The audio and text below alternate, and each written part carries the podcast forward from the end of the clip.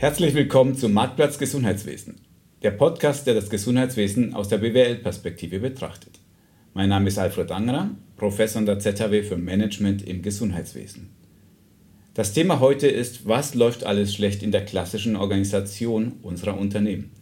Müssten wir vielleicht ganz anders über Hierarchie, über Macht nachdenken? Dazu habe ich eine Reise unternommen. Man hört es vielleicht schon, das ist nicht die gewohnte Audioqualität, sondern ich habe mein Reiseequipment geschnappt und bin jetzt in Luzern am Kantonsspital.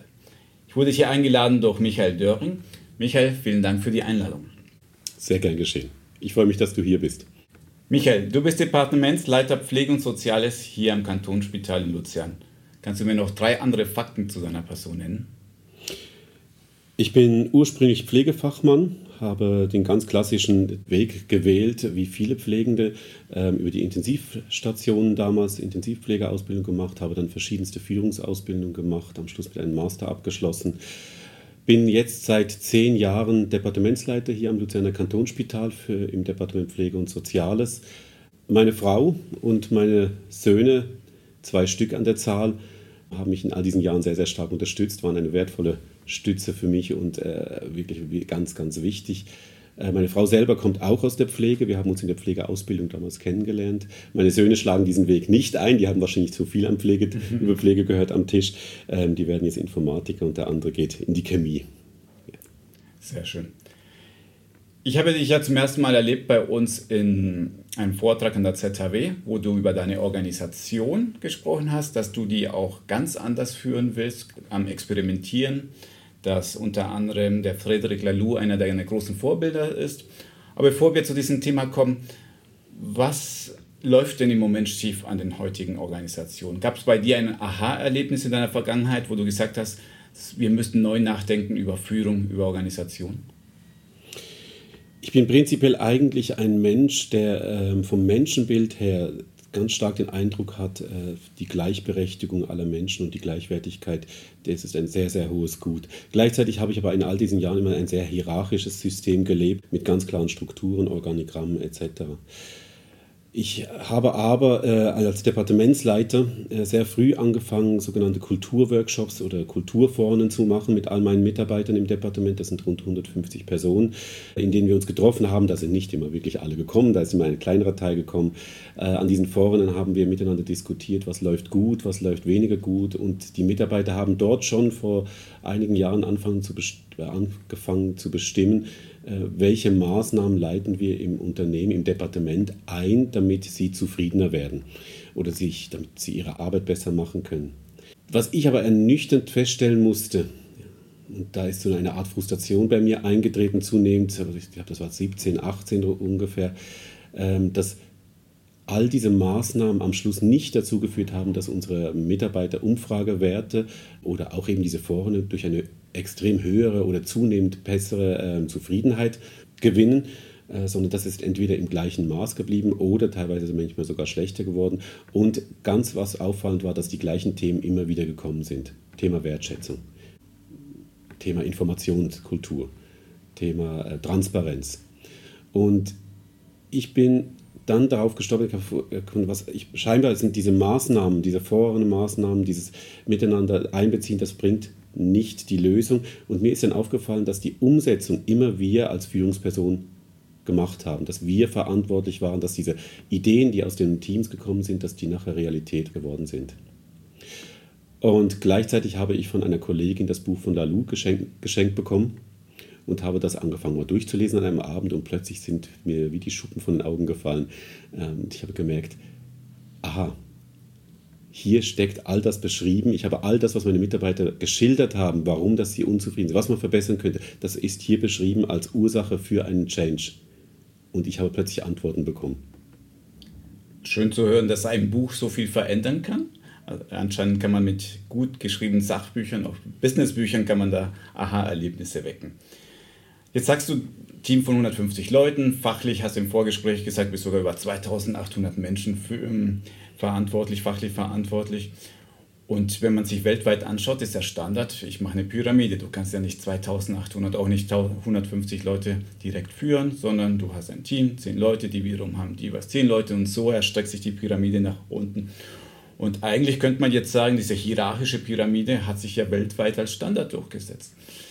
Wieso genau rüttelst du da dran? Was passt denn dir nicht an dieser klassischen hierarchischen Struktur? Mir fällt auf, dass wir diese Pyramidenstruktur ja schon seit sehr, sehr langer Zeit leben. Und wir uns mit den Problemen, die in dieser Pyramidenstruktur auftreten, auch schon sehr, sehr lange herumschlagen. Und wir entwickeln fortlaufend neue Modelle, fortlaufend neue Ansätze und Ideen, wie wir mit diesen immer wieder gleichen, wiederkehrenden Problemen umgehen könnten. Aber scheinbar lösen wir sie nicht. Wir lösen sie nicht nachhaltig.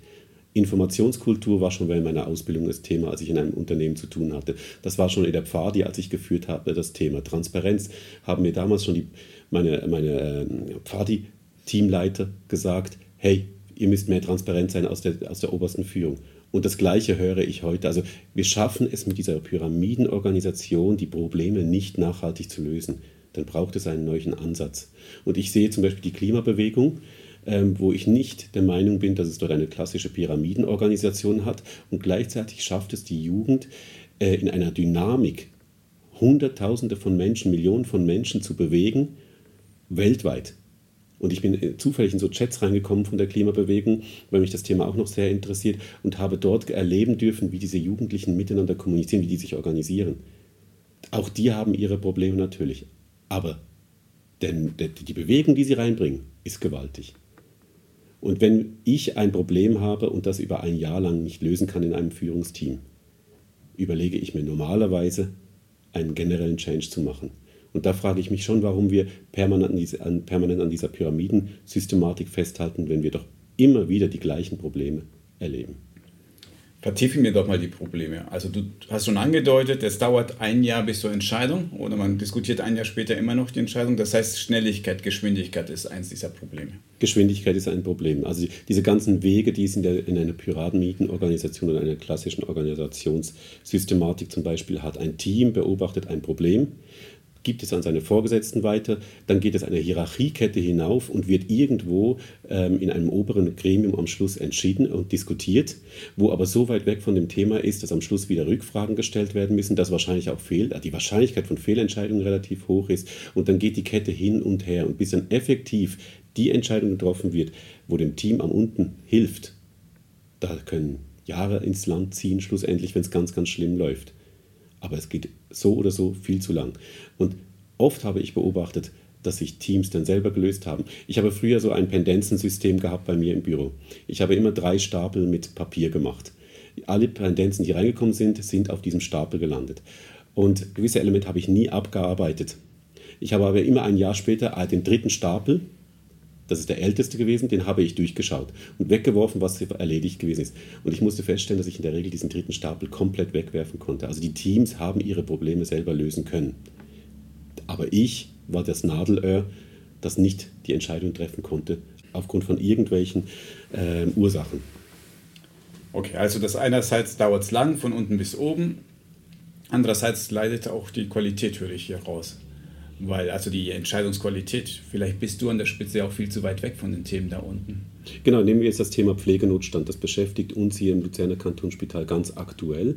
Und wir haben gerade vor zwei Tagen in dem obersten Pflegegremium miteinander darüber diskutiert, was könnten Lösungsansätze sein. Und ich habe mit Freude feststellen können, wie meine Kollegen, die Pflegedienstleiter, dann gesagt haben, wir müssen unsere Teams in diese Diskussion einbeziehen und dort fragen, weil sonst lösen wir die Probleme, die wir das Gefühl haben, dass die Probleme existieren. Aber wir lösen nicht die Probleme, die an der Basis in den Teams bestehen. Und dort generieren wir ja Werbung für neue Rekrutierungspersonen. Mhm. Und das dritte Problem hast du auch schon angedeutet, aus diesen langsamen, vielleicht nicht die richtigen Entscheidungen entsteht auch Unzufriedenheit. Also das Thema Mitarbeiterzufriedenheit ist, glaube ich, bei dir auch ein ganz wichtiges Thema. Wir hatten also in unserem Departement immer schon eine sehr, hohe Mitarbeiterzufriedenheit, eigentlich, aber ich war mit dieser prinzipiell nicht zufrieden, weil die kann man, man kann immer besser werden. Und Mitarbeiterzufriedenheit schlussendlich führt dazu, dass Mitarbeiter ihre Arbeit besser erledigen. Sie sind wirtschaftlicher unterwegs, effizienter unterwegs, sie haben mehr Freude, sie tragen Werbung nach außen, sie tragen Werbung nach innen. Das Arbeitsklima wird natürlich viel besser. Also es gibt x Faktoren, wo, wo man am Schluss sagen muss, die Mitarbeiterzufriedenheit, der muss man ein sehr hohes Gewicht geben. Und ich erlebe, dass Mitarbeiter, die ihren Alltag und ihre Tätigkeiten selber bewegen, entscheiden, kreieren können, ihre Probleme selber lösen können, die sind deutlich zufriedener und dementsprechend deutlich motivierter und deutlich verbundener mit dem Job und dem Thema, das sie machen. Noch sind wahrscheinlich alle einverstanden mit dem, mit dem Problem, also auch mit den Zielen, die du erreichen willst. Wer will nicht schnellere, bessere Entscheidungen bei zufriedenen Mitarbeitenden? Das klingt doch schon toll. Ich glaube, bei der Lösung gibt es jetzt aber sehr viele verschiedene Ansätze. Und jetzt hast du damals das Buch gelesen und was, war, was waren die Aha-Erkenntnisse aus dem Buch? Was müssten wir denn verändern? Die Aha-Erkenntnisse aus dem Buch für mich ist es ein Change des, des Menschenbildes, das ich habe. Ich, habe die ich persönlich für mich konnte darin eine Organisationsform erkennen, die näher an meinem persönlichen Menschenbild ist, von dieser Gleichwertigkeit und Gleichberechtigung der Menschen, aber auch dem Verständnis, dass der Mensch als, als Individuum, wenn er außerhalb des Unternehmens ist, ähm, sehr wohl Verantwortung übernimmt und Entscheidungen trifft. Ich kaufe ein Haus, ich erziehe Kinder, ich gehe mit Geld um, ich plane Ferien, ich bin ein Verein, vielleicht Vereinspräsident oder so. Aber im Unternehmen kann man das scheinbar nicht mehr als Mitarbeiter. Im Unternehmen ist man scheinbar unfähig, Entscheidungen zu treffen, bei der es die Verantwortungs- äh, oder äh, die mit einer gewissen Verantwortung verbunden sind. Man ist unfähig, mit Informationen umzugehen, scheinbar. Ich muss selektionieren, welche Informationen darf ich dem Mitarbeiter zumuten und welche nicht. Ja, aber er geht aus dem Haus raus, aus unserem Unternehmen, und er hat Facebook, er hat äh, Instagram, er hat Tageszeitungen, er schaut Fernsehen und so weiter und so fort und hat einen freien Zugang zu Informationen und das kann er plötzlich handeln. Und da frage ich mich schon, was ist, wie maß, was maßen wir uns als Führungspersonen an, ein solches Bild von unseren Mitarbeitern schlussendlich zu haben. Das mag provozierend sein, wenn ich das so sage, aber ich finde es persönlich inzwischen eine Anmaßung, Mitarbeitern Informationen vorzuenthalten. Damit bevormunde ich sie und ich bevormunde Menschen, die definitiv nicht zu bevormunden sind. Also dein Menschenbild hat sich radikal verändert. Dies das verstehe ich noch ähm, relativ gut, dass man sagt, man muss die jetzt mehr einbeziehen, man muss partizipativer rangehen. Auch da könnte man wahrscheinlich im klassischen System noch damit umgehen und sagen, ja, dann machen wir mehr Meetings, aber die kosten Zeit, aber wenn sie dann nach Ruhe geben, dann ist gut. Aber ich glaube, das ist ja mehr als nur mehr Meetings und mehr einbeziehen in der Entscheidung, sondern du hast schon einige Schritte angefangen ähm, äh, zu gehen um tatsächlich deine Organisation ganz anders zu strukturieren, ganz anders mit diesen Menschen umzugehen. Kannst du mal ein bisschen so die Säulen deines Konzeptes mhm. erklären? Es geht mir ja nicht, ich möchte da noch anhaken, nicht mal darum, dass die Menschen nachher ruhig und zufrieden sind. Ich möchte, dass sie kreativ und aktiv werden. Ich möchte die Möglichkeiten, die sie besitzen, nutzen. Die haben sie nämlich alle. Sie sind teilweise daheim Künstler, sie drehen vielleicht im Hobby Filme, sie, sie kreieren, sie führen Teams und so weiter außerhalb vom Unternehmen. Ich will das nützen. Ich will, dass das ein Teil von unserem Unternehmen wird. Dieses Potenzial ist gigantisch. Das eine ist das Menschenbild, wirklich das Verständnis verändern. Das ist ein relativ langer Prozess. Wir haben so dem Experiment, das wir jetzt hinter uns haben, das Experiment war auf ein Jahr begrenzt, gemerkt, das ist ein langer Prozess. Natürlich haben wir am Anfang mit Instrumenten gearbeitet, wir haben Prozesse eingeführt. Und die Prozesse sind relativ simpel. Wir haben einen Entscheidungsprozess kreiert, den haben wir nicht erfunden, den haben wir aus der Literatur herausgeholt und aus anderen Gesprächen mit anderen Unternehmen. Und wir haben einen Konfliktlösungsprozess aufgebaut. Und auf diesen zwei Säulen basiert schlussendlich das gesamte System. Das schauen wir uns auch dein Experiment genauer an. Mit welcher Gruppe hast du das gemacht? Wir haben ein Team, das heißt Prozessoptimierung und Support und die Departementsleitung mit dem Departementsbetriebswirtschaft und der Assistenz dabei. Das sind zwölf Personen. An dieses Team sind noch einmal 80 Personen angegliedert, das ist der sogenannte Pflegepool. Die sind nur bedingt betroffen gewesen vom Experiment. Also das Experiment selber bezieht sich auf diese zwölf Personen der Prozessoptimierung und Departementsleitung. Okay. Wann wir hast haben, du damit angefangen? Wir haben, am ersten, äh, wir haben im Oktober 2018 angefangen mit dem Experiment. Ähm, war insofern nicht ganz geplant. Ich hatte ursprünglich den Plan, Selbstführung in kleinen Häppchen einzuführen im gesamten Departement dann hat aber die Führungsperson aus der Prozessoptimierung angekündigt, dass sie einen neuen Job hat, ähm, näher bei der Familie, mit mehr Freizeit für die Familie. Ähm, was mich sehr gefreut hat für die, für die Führungsperson, aber war sehr, sehr schade für uns. Und ich habe dann das Team damit konfrontiert von der Prozessoptimierung, dass ich nicht vorhabe, eine neue Führungsperson zu rekrutieren. Und das Experiment startete dann im Oktober 2018, nachdem sie eine kurze Überlegungszeit hatten von zwei Wochen, ob sie das Experiment mitmachen oder nicht Sie haben sich sehr, sehr intensiv mit dem Thema auseinandergesetzt. Ein Teamkollege hat drei Bücher gelesen in dieser kurzen Zeit von zwei Wochen und sie konnten nachher eine sehr ganz klare, gute Aussage machen und sind in das Experiment eingestiegen. Also nochmal zu Verständnis, die Ausgangslage ist so, die Chefin kündigt und du beschließt, das ist der richtige Zeitpunkt. Wir brauchen vielleicht gar keinen Chef, sondern wir versuchen mal Selbstführung. Genau, abgesehen, da, es war ein Chef, aber so. ein Detail. genau. Okay.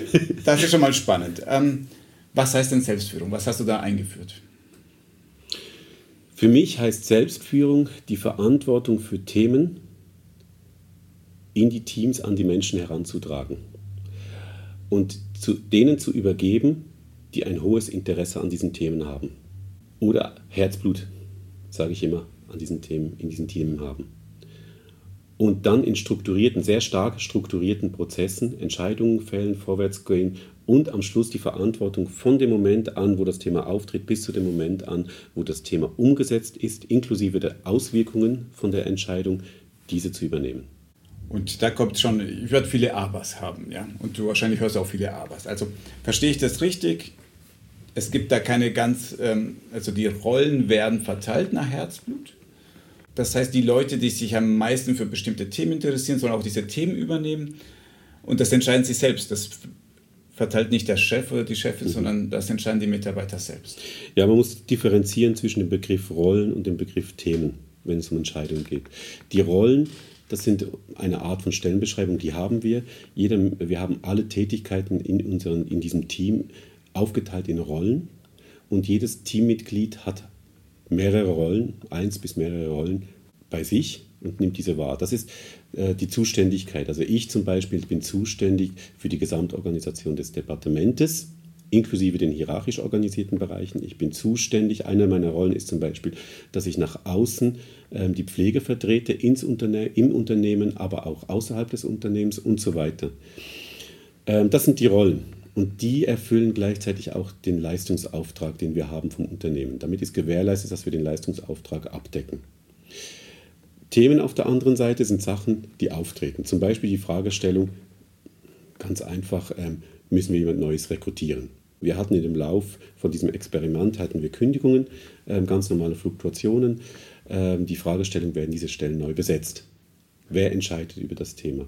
Und dann nimmt die Person, die am höchsten Interesse hat an diesem Thema, das Thema an sich, hat die Aufgabe, mit den Personen ins Gespräch zu treten, die betroffen sind von dieser Entscheidung, wo es Auswirkungen hat, und hat die Aufgabe, mit Experten zu dem Thema in Kontakt zu treten.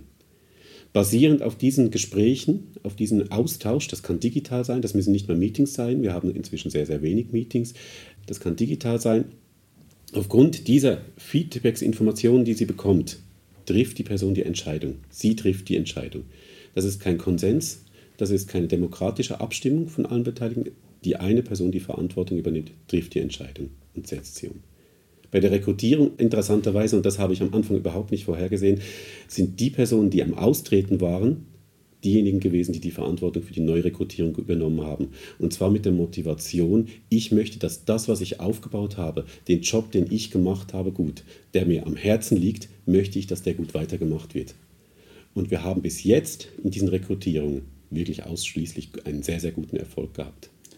Und das ist spannend, weil die Person, die geht, die schnappt sich diese Aufgabe. Ich sorge für eine gute Nachfolgerin, guten Nachfolger im klassischen äh, skeptischen Unternehmen würde ich sagen, Moment mal, der, der geht, sollte am wenigsten zu sagen haben, wer äh, zukünftig mit mir zusammenarbeitet.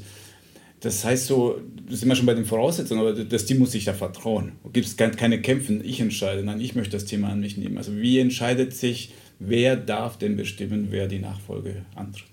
Das findet, also diese Entscheidung, wenn die wirklich zu einer Diskussion führt, das ist, das findet an den äh, Teamhuddles statt. Einmal im Monat haben wir ein Teamhuddle wo wir uns eine halbe Stunde treffen. Und wenn jetzt so ein Thema da ist, wo mehrere Personen die Entscheidung treff, äh, übernehmen möchten und sie finden selber keine Einigung, dann bringen sie es dort ein.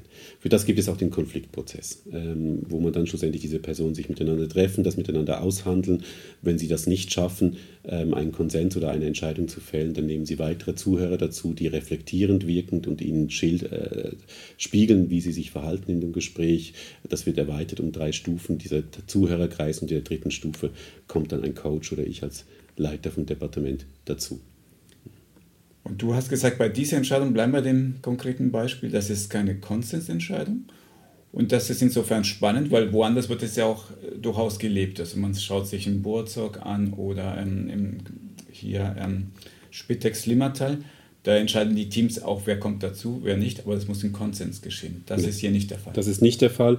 Aber die entscheidende Person hat den Auftrag, natürlich die betroffenen Personen mit einzubeziehen in diese Entscheidung und auch Experten mit einzubeziehen. Also sprich, in diesen Rekrutierungen, die wir erlebt haben, wurden weitere Teammitglieder mit in die Gespräche eingeladen und haben dann natürlich ein Feedback und eine Empfehlung abgegeben, Einstellung ja oder nein, passt ins Team oder passt nicht. Und ich bin natürlich schlecht beraten, wenn ich nicht auf diese Feedbacks höre. Das rächt sich logischerweise und ich muss die Verantwortung dafür übernehmen. Also bin ich bestrebt, auch ähm, dort einen guten Mittelweg zu gehen. Also ich habe die Aufgabe, ich sorge für eine Nachfolgeperson, und welche Regeln habt ihr in diesem Entscheidungsfindungsprozess? Also der kann ja nicht äh, einfach bestimmen, wie er will, sondern es gibt ja bestimmte Regeln, mit wem muss er sich da abstimmen. Kannst du darüber was erzählen? Ich muss sagen, es ist ganz einfach strukturiert, ehrlich gesagt. Diese Person, die wir neu rekrutieren wollen, die muss ja eine Rolle übernehmen. Also die bekommt ja verschiedene Rollenprofile. Bevor wir das ausschreiben, äh, tut diejenige Person, die die Verantwortung für den Rekrutierungsprozess übernimmt, nimmt sie dieses Rollenportfolio von diesem der potenziellen neuen Person, gibt das ins Team hinaus und stellt die Frage, ob es dort Veränderungen gibt. Also will jemand im Team drin Rollen übernehmen, andere Rollen ausgeben, etc., müssen wir dieses Portfolio neu gestalten. Brauchen wir es auch überhaupt noch? Und so weiter und so fort. Diese Diskussion findet statt. Anschließend holt sie HR-Experten bei uns jetzt im Moment noch dazu, um das Inserat zu gestalten. Also wir begeben die Inseratgestaltung an einen HR-Experten und dann wird es ausgeschrieben. Und dann bewerben sich Personen und dann gibt es eine Sichtung. Und es ist effektiv so, dass dann in den Bewerbungsgesprächen, da bin zum Beispiel ich in, einer, in einem Fall eingeladen worden, in einem anderen Fall sind andere Teammitglieder eingeladen worden und wir sind bei dieser eingeladenen Person, diese betroffenen Personen sind an den Gesprächen dabei. Auch ein HR-Experte war an den Gesprächen dabei als Fachexperte für die Thematik. Und in diesen Gesprächen drin wurden natürlich verschiedene Faktoren geprüft, also die Fachlichkeit, Kompetenz, wie, äh, wie ist das soziale Verhalten, wie passt es ins Team hinein, etc., Lohnthemen, etc. Und dann am Schluss aber trifft diese Person, diese eine Person trifft die Entscheidung, wo Verantwortung hat. Sie stellt das dem Team vor. Das Team kann dann noch einmal reagieren, mit Einverständnis oder Nicht-Einverständnis, aber nicht mit, wir entscheiden, sondern diese Person entscheidet. Und sie übernimmt die Verantwortung am Schluss dafür und löst dann über den normalen Prozess die Anstellung aus. Und damit haben wir auch schon das erste Klischee widerlegt, nach dem Motto, wenn alle entscheiden, trägt keiner die Verantwortung. Bei dir gibt es ganz klar, diese Person hat Frau Meier eingestellt, sie ist dafür verantwortlich. Wenn Frau Meier nachher sich als gar nicht gute Mitarbeiterin herausstellt, wir wissen, ja. wer ist dann schuld. Und das war natürlich eine Lernkurve bei uns im Team. Die Lernkurve war insofern, dass die Leute sich ja gewöhnt waren, die Teammitglieder sich gewöhnt waren, dass ich als Departementsleiter immer die abschließende Entscheidungsgewalt habe und damit auch die abschließende Verantwortung übernehme. Und ich selber musste oft aufpassen am Anfang, auch heute noch, rein aus Gewohnheit heraus, nicht Entscheidungen für Personen zu treffen, wo zu mir ins Büro kommen und sagen, du Michael, schau mal hier, wie sieht das aus, was machst du? Dass das, was ich dann sage, nicht plötzlich als eine Entscheidung interpretiert wird oder ich von meiner Seite her meine dieses Lernen vom Team, wenn ich ihn sie dann jeweils zurückgewiesen habe und gesagt habe, ich gebe dir meine Empfehlung, ich gebe dir meinen Rat, aber du entscheidest über dieses Geld und du trägst die Verantwortung für dieses Geld. Ob wir einen Event, wir machen Kongresse, das Team ist unter anderem zuständig für Kongressausführungen, die werden im KKL durchgeführt hier in Luzern. Ähm, die werden mit äh, Referenten aus der ganzen Welt durchgeführt. Also da geht es um richtig viel Geld. Da reden wir dann schnell mal von 100.000 Franken für einen Kongress in unserem Setting ist das, ist das eine große Summe. Die Frage stellen, wie viel Defizit zum Beispiel übernehmen wir als Unternehmen, um damit die Rekrutierungswerbung anzupushen und seinen Namen zu machen auf dem Arbeitgebermarkt und Arbeitnehmermarkt und so weiter und so fort. Dieses Team, dieses Teammitglied muss dann entscheiden, was ist, der richtige, was ist das richtige Volumen. Und das war eine steile Lernkurve.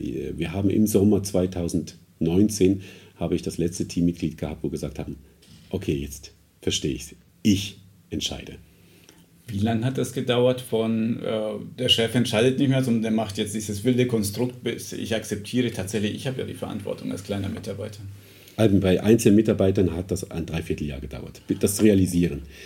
Ähm, das realisieren wir. Das ist ja noch relativ flott. Normalerweise würde man sagen, das ist ja ein Kulturwandel. Und bis ich verstanden habe, dass mein Chef tatsächlich nur eine Empfehlung abgibt, das kann länger dauern. Ähm, dass bis ich wirklich akzeptiere, dass das nur eine Meinung war von vielen, aber ich als Mitarbeiter habe selbst dafür Sorge zu tragen, dass die Entscheidung so durchgeführt wird und verantworte die auch selbst man kann sagen, ein Dreivierteljahr ist kurz, ja, äh, ist lang, sorry. Ein Drei, man kann sagen, ein Dreivierteljahr ist lang, das ist richtig.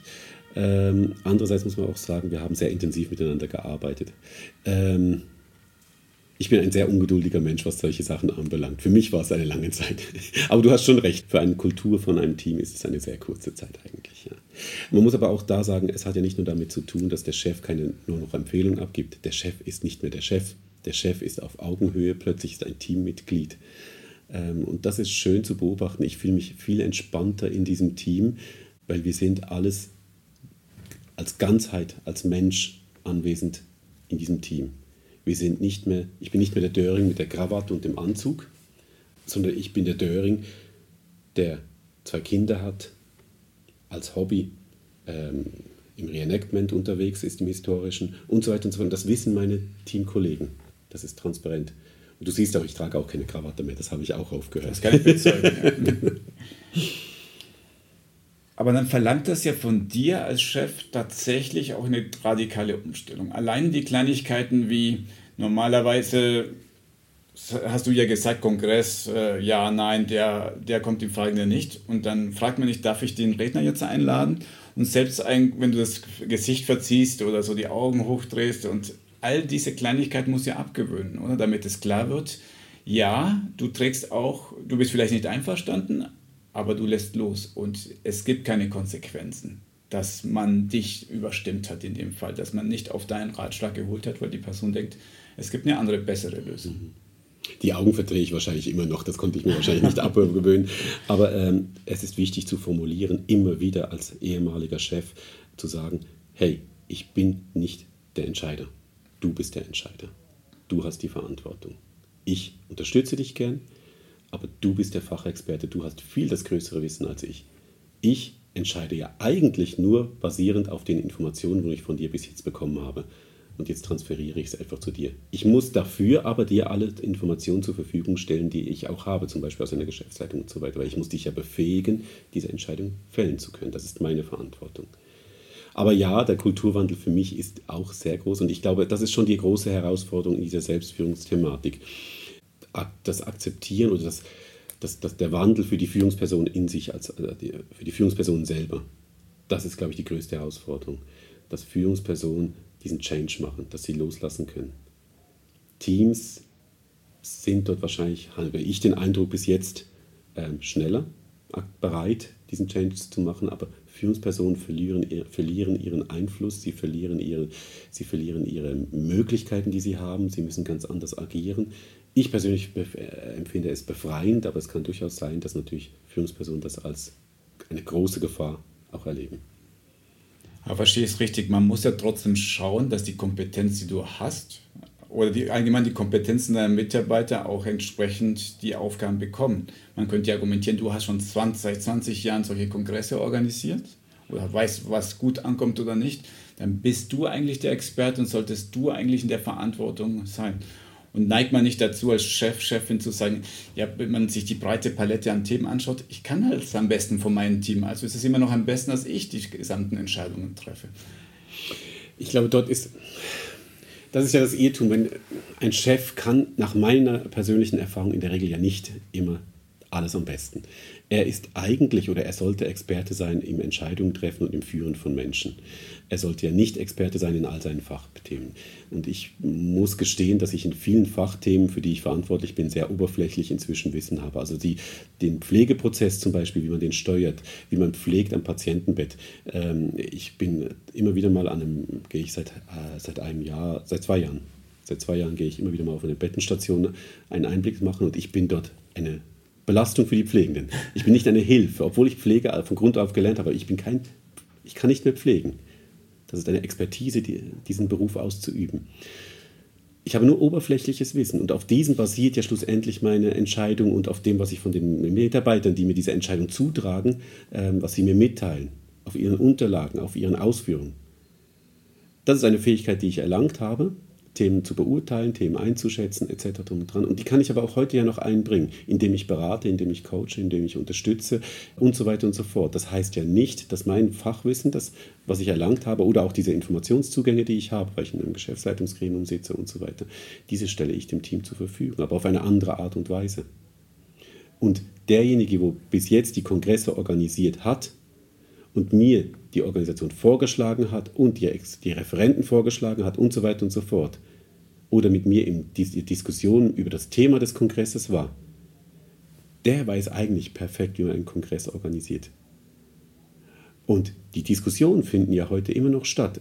Wir treffen uns regelmäßig. Er fragt mich, was ich für Themen in dem Kongress sehen würde. Er, ich, er fragt mich, was für Referenten das ich sehen würde. Ähm, ich frage ihn, wir sind im Dialog, aber die Entscheidung am Schluss trifft er. Jetzt hat dieser Mitarbeiter die Verantwortung übernommen. Kongress läuft leider schief, bleiben wir bei dem Beispiel. Du bist ja noch eingebettet in einer klassischen hierarchischen Struktur. Das heißt, von oben wird irgendjemand kommen und sagen, ah, Döring, was hast du da für eine Veranstaltung gemacht? Ja, das ist ja, du trägst, du bist der Chef, ja, das steht hier in unseren schönen Unterlagen, du trägst die Verantwortung. Wie kann man denn, nach unten ist es klar, kannst du es äh, einführen, aber nach oben äußerst schwierig. Ich glaube, das ist aber generell ein Problem, das wir in unseren Unternehmen äh, haben, dass unser ganzes Recht ja auch auf dem basiert, dass wir einen Geschäftsführer in der Regel haben, einen, eine Person, die den Aktionären gegenüber verantwortlich ist und so weiter und so fort. Und ich glaube, das ist diese, äh, das ist eine, eine das ist die Position, wo sehr, sehr unscharf wird in der Thematik. Wenn ein Kongress schief geht, werde ich am Schluss unter Umständen haftbar gemacht werden von meinem Chef im Unternehmen. Das ist so. Und mit dem muss ich leben. Das ist aber ein Teil, wo wir dann, äh, wenn wir dann um die ganze Lohnthematik reden in Selbstführung, das ist ein Part, äh, wo ich dann auch ins Feld führe, wenn es um die Lohnverteilung geht, dass ich sage, schaut, liebe Leute, ihr, wir sind selbstführend. Wenn es dumm geht, kostet es mich den Kopf. Das vergüten wir vielleicht ein bisschen anders noch. Damit kann ich vielleicht meinen Lohn dann noch ein bisschen anders anheben. Aber ich glaube, das ist wirklich so eine realistische Mischform, mit dem müssen sich Chefs, die einer solchen selbstorganisierten Organisation vorstehen, mit der müssen sie leben am Schluss. Und, aber man kommt gut zu Schlag, also ich komme bis jetzt gut Schlag mit dem. Hat vielleicht mit dem Grundverständnis von mir persönlich bis jetzt immer zu tun, dass Fehler von meinen Mitarbeitern auch früher immer schon Fehler vom Chef gewesen sind. Und ich für diese nach außen immer gerade gestanden bin. Das ist für mich also ein Grundsatz, dass ich gerade stehe für das, was in meinem Departement schief läuft, in meiner Organisationseinheit schief läuft. Unabhängig davon, ob wir jetzt selbstführend sind oder ob wir vorher hierarchisch organisiert gewesen sind. Es geht ja gut auf, wenn ich sage, ich habe hier 20 Aufgaben zu erledigen, ich habe 10 Mitarbeiter, die übernehmen zwei und das passt perfekt. Das habe ich schön verteilt. Aber ich könnte mir vorstellen, nicht alle Aufgaben sind ja gleich beliebt. Und es bleibt doch immer etwas liegen. Also ich kann mir schlecht vorstellen, dass jemand bei euch gern die Spesenabrechnung macht und sagt, oh ja, ich mache das gern und ich habe meine Kompetenzen und so weiter und so fort. Wie geht man mit unbeliebten Aufgaben? Die müssen ja trotzdem gemacht werden. Also es gibt zwei Elemente. Das eine ist, ich erstaune ja, wie unbeliebte Aufgaben bei gewissen Menschen sehr beliebt sind. Also man nimmt ja das klassische Arbeitszeugnis schreiben, das finde ich persönlich etwas äußerst langweiliges und lästiges, weil es eine repetitive Aufgabe ist, auch wenn man sie probiert individuell auf den Mensch anzupassen.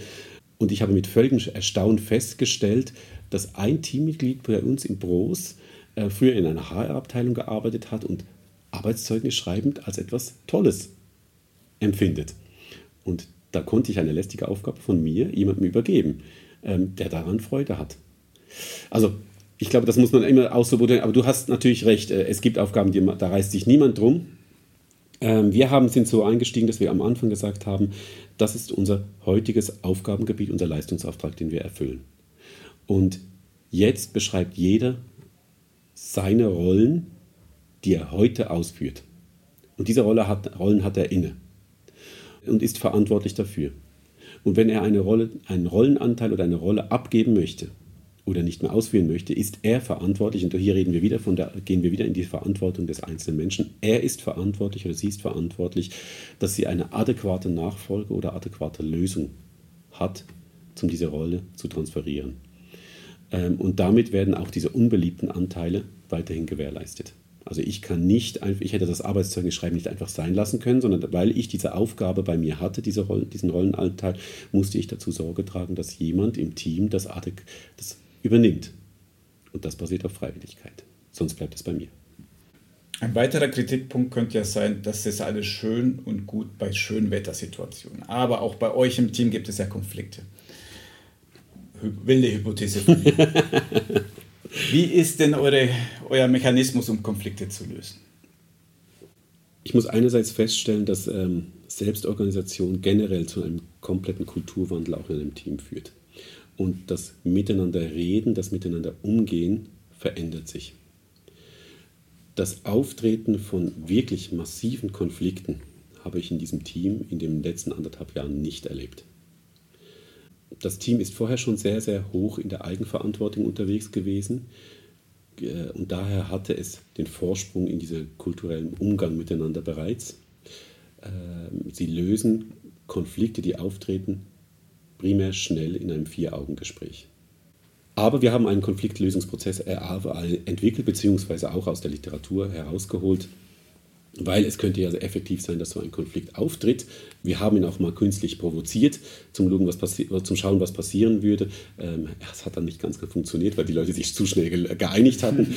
ähm, der, der Konfliktlösungsprozess sieht vor, dass die zwei Personen, die ein Thema haben, einen Konflikt, eine von diesen beiden Personen wird wenn sie das feststellt, ist sie in der Verantwortung, diesen Konflikt anzusprechen. Und diese beiden Personen treffen sich und bereden miteinander das Thema. Also ich würde, wenn ich jetzt einen Konflikt mit dir hätte, würde jetzt darstellen, dir gegenüber, was ist mein Konflikt mit dir? Oder was ist der Konflikt mit einem Thema, wo wir miteinander haben? Du kannst über Nachfragen das dann schlussendlich auf den Punkt bringen, damit du es verstehst und dir dazu ein Bild machen kannst. Wir können einen gewissen Dialog noch führen. Am Schluss triffst du für dich die Entscheidung, ob der Konflikt entsteht, ob, das, ob, du, ob, ob, man die Lösung, die ich sehe zum Beispiel, oder die wir miteinander entwickeln, ob du die akzeptierst und ich muss dies für mich entscheiden. Wenn wir beide keinen gemeinsamen Nenner in diesem Moment finden, dann haben wir beide die Möglichkeit, eine weitere Person dazuzunehmen. Also ich nehme eine Person dazu, du nimmst eine Person dazu. Und diese neuen Personen, diese zwei Personen, die dann dazukommen, die haben nur die Aufgabe, unser wiederholendes Gespräch, und dann sind wir bereits wieder im Dialog, äh, zu reflektieren, zu spiegeln uns einen Input zu geben, was passiert eigentlich bei uns beiden. Auch einen Input dazu geben, ähm, wie reagiere ich zum Beispiel dann auf deinen Lösungsvorschlag. Und wenn das nicht funktioniert, wieder nicht funktioniert, haben wir nochmal die Möglichkeit, je einen Menschen dazu zu nehmen. Dann sind bereits vier Zuhörer. Auch diese spiegeln nur. Ähm, die spiegeln aber auch zum Beispiel Lösungsansätze, sagen, guck mal, Michael, dass du ein Problem damit hast, äh, dass er immer auf deinem Parkplatz steht ist das wirklich vielleicht ein bisschen kleinlich gedacht ähm, und so weiter und so fort. Aber sie entscheiden wieder nicht, sondern die Entscheidung bleibt bei uns beiden. Und in diesem Moment, wenn das wieder nicht funktioniert, ist die letzte Eskalationsstufe, ist das dazu zu nehmen eines Coaches. Eines Coaches oder des Departementsleiter als solches ähm, oder des Direktors, also eine, eine Person, die eine Respektrolle ähm, in sich hat aufgrund von Erfahrung, aufgrund von Wissen und so weiter. Der Coach bei uns hat die klassische Aufgabe, ein Team zu unterstützen auf diesem Weg, ein Team zu beraten, zu begleiten, ist nicht Teil des Mitteams in der äh, zukünftig. Das ist äh, etwas, das wir so verändern werden. Ähm, er hat die Aufgabe, Sorge zu den Menschen zu tragen, Sorge zu dem Entwicklungsprozess zu tragen. Also ist eine Person, die einen Erfahrungserschatz mit sich bringt. Und das Fünfergremium hört dann wieder zu. Und wenn wir dann wirklich nicht zum, zu, wieder nicht zu einer Lösung kommen, dann obliegt es schlussendlich dem Fünfergremium Gremium miteinander in die Diskussion zu gehen. Wie entscheiden Sie jetzt über diesen, Lösungs äh, über diese, diesen Konflikt? Wo sehen Sie den Weg? Dann geht es weg. Aber da muss man schon davon ausgehen, dass sind jetzt x Gespräche gelaufen. Und wenn, dann die, wenn ich dann immer noch ein Problem mit diesen Parkplatzsituationen, wo ich jetzt gerade von angesprochen habe, dann muss ich mir dann auch irgendwann überlegen, ob ich noch am richtigen Platz bin, ob ich im richtigen Team bin, ob ich mich hier wirklich wohlfühle. Weil dann scheinen da ja noch ganz andere Themen mitzuschwingen. Mhm. Wie ist es bei ganz harten Entscheidungen? Die Hütte brennt, wir müssen zwei Leute entlassen, Befehl von oben, ja, man ist noch in der Hierarchie. Kannst du dir vorstellen, dass in solche brennenden Situationen das immer noch funktioniert? Ich habe vorhin etwas unterschlagen, als ich gesagt habe, wir haben wir begonnen mit diesem ganzen Projekt. Ich habe es fokussiert auf die Kündigung von diesem äh, ehemaligen Chef von dem Team. Was ich unterschlagen habe, ist, dass die Geschäftsleitung damals beschlossen hat, aufgrund von einem anderen Projekt im Unternehmen, aufgrund von einem finanziellen Engpass, eine Stelle aus dem Team abzuziehen. Und wir mussten eine Stelle abbauen. Das hat dazu geführt, dass das Lean-Team plötzlich massiv unterbesetzt war und nicht mehr die Leistung erbringen konnte, die es hätte erbringen müssen, damit es überhaupt seine Berechtigung konnte gegenüber der Geschäftsleitung aufrechterhalten. Und wir waren dann parallel dazu mit der Fragestellung Führungsperson ja oder nein, mit der Frage konfrontiert, Lean-Team auflösen oder beibehalten. Und das Team bekam dann als erste selbstorganisierende Aufgabe von mir äh, den Auftrag, wie löst ihr das? Es gibt keine Mehrstellen. Und entweder lösen wir am 1. Januar das Lean-Team auf und wir künden als Unternehmen den Lean Coach oder ihr stellt sicher, dass die Leistungen weiterhin erbracht werden können. Das Team hat sich in sehr, sehr schneller Zeit so organisiert, dass die Lean Coaches eine Nachrekrutierung machen konnten, also ihre, ihre Stellenvolumen in sich erhalten konnten und alle anderen Leistungen im Team weiter erbracht werden konnten, ohne einen Abbau von irgendwelcher qualitativer oder quantitativer Leistung. Allein dadurch, dass sie eine Reduktion von unnötigen Themen gemacht haben, von Abläufen. Zum Beispiel das Reporting. Wenn man überlegt, dass ich mit dem ehemaligen Leiter jede zweite Woche mindestens eine Stunde zusammengestanden bin für den Rapport. Und mit dem Departementsbetriebswirtschaftler, wo ja auch ein Teil ist, jede Woche oder jede zweite Woche eine Stunde zusammengestanden bin. Und das Zeitvolumen hochrechnet, dann kommt man für mich persönlich schnell zu ein zwei Wochen Arbeitszeit, die ich gewonnen habe im Jahr 2019. Und wenn man das auf das gesamte Team hochrechnet, dann sieht man plötzlich, was für Stellenvolumen da sind. Die Teamsitzungen zum Beispiel, die regelmäßig stattgefunden haben, die gibt es in dieser Form heute nicht mehr. Es gibt das Team Huddle einmal im Monat eine halbe Stunde. Punkt fertig. Da haben wir immens Zeit gewonnen. Und durch diese Selbstorganisation ähm, hat das Team es geschafft, auch in dieser Krisenzeit sich zu erhalten und eine kreative Lösung zu erarbeiten. Und ich bin überzeugt, dass wenn jetzt ein Unternehmen wirklich in so eine Finanzschieflage hineinkommt, steckt viel, viel mehr Potenzial, Lösungen zu finden in diesen Teams, wenn man sie befähigt, sich selber auch kreativ daran zu, äh, zu beteiligen. Ein anderes Beispiel war, vor, das war noch vor der Selbstführung, dort haben wir Stellen abbauen müssen. Wir redeten von mehreren hunderttausend Franken, die wir abbauen mussten. Ich habe damals mit meinem Chef abgemacht, dass mein Departement ein Finanzvolumen abbaut und nicht effektiv sagt, die und die Stelle wird abgebaut. Und wir haben als Führung damals einen gewissen Vorarbeit gemacht und nachher sind wir in die Teams gegangen, in ein Forum, haben alle zusammengerufen und haben gesagt, Leute, so viel Geld müssen wir noch sparen im Jahr. Wie machen wir das miteinander? Und die Teams haben dort miteinander beschlossen, dass sie zum Beispiel mehr unbezahlte Urlauber machen, dass sie gewisse Stellenpensen reduzieren, dass sie, dass sie verzichten auf die sofortige Wiederbesetzung von Stellen, dass sie immer einen Monat oder zwei Monate sich Zeit lassen, bis sie eine Stelle neu besetzen etc. Und wir konnten das Sparvolumen, das uns vom Unternehmen auf, äh, aufertragen wurde, verdoppeln, ohne dass wir jemanden künden mussten. Und das ist insofern eine schöne Geschichte, weil das ja so wunderbar mit den Lean-Gedanken reingeht. Das ist ja nicht nur Druck von oben nach unten, macht man, organisiert euch, holt mir eine Million raus, indem ihr härter arbeitet, ist mir wurscht, sondern die haben tatsächlich Potenzial, Verschwendung entdeckt, eliminiert und dann nicht härter, aber schlauer gearbeitet. Jetzt hast du ein schönes Experiment gemacht und bei allen Experimenten ja, lernt man. Ja. Was sind so die Erkenntnisse, die du gewonnen hast nach einem Jahr Experiment mit deinem Team? Die Erkenntnisse, die ich erlangt habe. Das eine ist wirklich das Thema, was ich jetzt schon mal zwei, dreimal gesagt habe, das, das Menschenbild. Am Anfang war mir das nicht so bewusst, dass es die Veränderung des Menschenbildes im Kern ist. Ich habe mit, mit, mit, mit Prozess, bei Prozessveranpassungen, mit, mit, mit Meetingsanpassungen und so weiter gearbeitet. Wir haben den Strategieprozess angepasst und so weiter. Und irgendwann im Verlauf von diesem Jahr bin ich zu der Einsicht gekommen, eigentlich liegt am Kern überall das Grundverständnis, wie verstehe ich die Menschen mir gegenüber.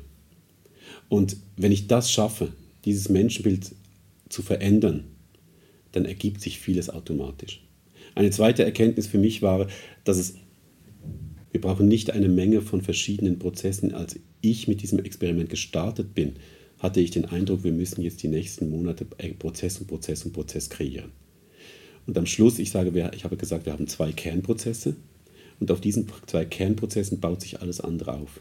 Wir haben heute, sage und schreibe, wenn ich es richtig im Kopf habe, sechs Prozesse definiert für das gesamte Funktionieren des Teams. Mehr haben wir nicht. Auch, und diese lassen sich wieder reduzieren auf diese zwei Kernprozesse. Und wenn ein neues Thema dazu kommt, arbeiten wir immer wieder basierend auf diesen Kernprozessen. Also es ist viel einfacher geworden, es ist viel schlanker geworden, viel simpler. So simpel, dass wir, das, dass wir die Gegenüber, wenn ich in den Gesprächen bin, manchmal gar nicht glauben, wie simpel solche Prozesse sich gestalten können. Wir können jedes Thema über diesen Entscheidungsprozess abarbeiten. Mitarbeitergespräche zum Beispiel laufen auch über das. Wer hat das höchste Interesse, ein Mitarbeitergespräch durchzuführen? Ich selber. Ich habe das höchste Interesse, ein Feedback zu bekommen von meinem Umfeld, wie ich arbeite. Also leite ich diesen Prozess durch. Und so weiter und so fort. Die dritte Erkenntnis Zeit. Viel, viel Zeit. Ich bin ein ungeduldiger Mensch. Ein Jahr Experiment haben wir einiges erreicht, aber wir haben lang noch nicht alles erreicht. Und den Rest von einem Departement in dieser Größe mit auf den Weg zu nehmen, das braucht wirklich Jahre, bis man das erreicht hat. Wir haben einen großen Schritt gemacht, wir haben ein Big Bang gemacht mit diesem Team. Wir werden mit den weiteren Teams werden wir kleine Schritte machen. Wir werden den Teams, wir werden die Teams Step by Step das erarbeiten lassen. Auch das eine Erkenntnis aus dem heraus. Ich bin nicht mehr überzeugt, ob das Aufbauen eines neuen Teams einfacher ist nach dieser Methodik als das Umgestalten eines Teams in kleinen Schritten. Um die Skeptiker zu überzeugen, die hätten ja am liebsten gern Evidenz, Zahlen, Daten, Fakten. Kann man das überhaupt messen, was da bei deinem Team passiert ist? Also weich, glaube ich, ist ja sofort. Ich habe es ja zufällig getroffen beim Lean-Kongress, Mitarbeiter von dir. Du warst nicht da und die haben trotzdem das Ganze gelobt. Also die glaube ich schon. Das können wir wahrscheinlich auch messen mit einer Mitarbeiterbefragung. Aber hörst du das nicht öfters, dass, dass die Leute sagen, ich brauche härtere Beweise als äh, eine flammende Rede von dir mit leuchtenden Augen? Ganz einfache Kennzahl. Wir haben durch diese Umstrukturierung 200.000 Franken Lohnkosten innerhalb von einem Jahr reduziert. Wegfall durch die Geschäftsleitung dieser Stelle, Wegfall von den Mehrkosten einer Führungsperson durch den höheren Lohn logischerweise, Wegfall durch Umkonstruktion im Team, indem man zum Beispiel Assistenzstellen statt, für, äh, statt äh, Teamleitung und so weiter kreiert hat, bei gleichbleibender Leistung. Unsere Kennzahlen zum Quantitativen haben sich nicht negativ verändert, die sind stabil geblieben. Und auf der qualitativen Seite haben wir bessere Feedbacks zu den Arbeitsergebnissen. Wir sind näher bei dem Kunden, bei unseren Kunden. Wir liefern ihnen Ergebnisse, die sie wirklich brauchen weniger Ergebnisse, die ich das Gefühl habe, dass sie sie brauchen. Also Qualität besser, Quantität gleich, 200.000 Franken Lohnkosten weniger in einem Jahr, ohne Schmerzen. Das hört sich doch gut an. Du hast schon angedeutet, es geht ja weiter. Blicken wir mal hier in die Zukunft. Und ich fand spannend, dass du gesagt hast, bei deinen Leuten, diese zwölf Personen, Big Bang eher radikal eher verändert. Du willst es sanfter angehen, wenn es jetzt ins große Rollout kommt. Was sind erste gute Schritte? Was würdest du empfehlen? Es gibt verschiedene Elemente. Ich, wir sind zu der Erkenntnis gekommen, dass wir jedes ein Team einzeln anschauen müssen. Jedes Team steht an einem unterschiedlichen Ort, hat sich unterschiedlich entwickelt. Und wir müssen mit diesen Teams im Gespräch schauen, wo setzen wir an. Das kann sein, dass wir in einem Team zum Beispiel die Mitarbeitergespräche, die jährlichen, jetzt adaptieren und überführen in einen neuen Prozess. Das kann sein, dass wir in anderen Teams zum Beispiel den Rekrutierungsprozess hervorziehen. Überall werden wir aber diese Basisprozesse implementieren, dass wir sagen, der Entscheidungsweg läuft zukünftig über den Entscheidungsprozess, der Konfliktlösungsprozess läuft zukünftig über diesen Konfliktlösungsprozess und wir werden diese Rollenmodelle ähm, implementieren. Aber ob das am Schluss, wir haben jetzt das Seelsorgerteam zum Beispiel, wo eine Rekrutierung ansteht von einem neuen Teammitglied äh, und die Chefin von der Seelsorge mir gesagt hat, Michael, ich möchte gerne das ganze Team mit, äh, mit einbeziehen, dann ist es der Rekrutierungsprozess, bei dem wir starten. Und wir haben ein anderes Team, wo es um die Einführung neuer Mitarbeiter geht, etc., dann packen wir dort an. Wir haben gemerkt, in dem Ganzen, also wir sind, und das ist einfach unsere Situation im Moment, äh, die Belastung der Teams ist sehr, sehr hoch. Wir haben zunehmend eine Verknappung von Fachkräften in unserem Spital. Wir haben ein riesiges digitales Projekt auch hinter uns als Unternehmen und so weiter und so fort, dass wir gemerkt haben, wir müssen in verdaulichen Schritten jetzt in den nächsten Jahren vorwärts gehen. Ich bin der Meinung, der festen Überzeugung, dass das Ganze sich wie eine, äh, dass das Ganze sich verhaltet wie eine Pflanze. Wenn ich diese Pflanze gesetzt habe, wenn ich diese, diesen Samen gesetzt habe und der anfängt Wurzeln zu schlagen, dann wird er wachsen, solange ich zu ihm schaue. Für das gibt es diese Coaches und so weiter, aber solange ich zu ihm, zu ihm schaue, dann wird er wachsen und wird gedeihen und ist unaufhaltsam. Und am Schluss steht dort ein Baum. Ihr wart ja bei der Transformation Selbstdidaktiker. Ihr habt euch das selbst beigebracht, das ist toll. Ich kann mir vorstellen, dass viele da Angst davor haben. Würdest du empfehlen, sich da einen externen Experten dazu zu holen, der sagt, ich brauche einen externen Coach, der mich begleitet? Ich glaube nicht, dass das das Standardbild sein kann, gibt den jetzigen Chefs das Buch, die lesen das, machen das und gut ist. Das ist eine ganz, ganz schwierige Frage, weil ich dann mal in die Beratung einsteigen würde wollen, müsste ich ja jetzt sagen, man braucht unbedingt Berater. ähm,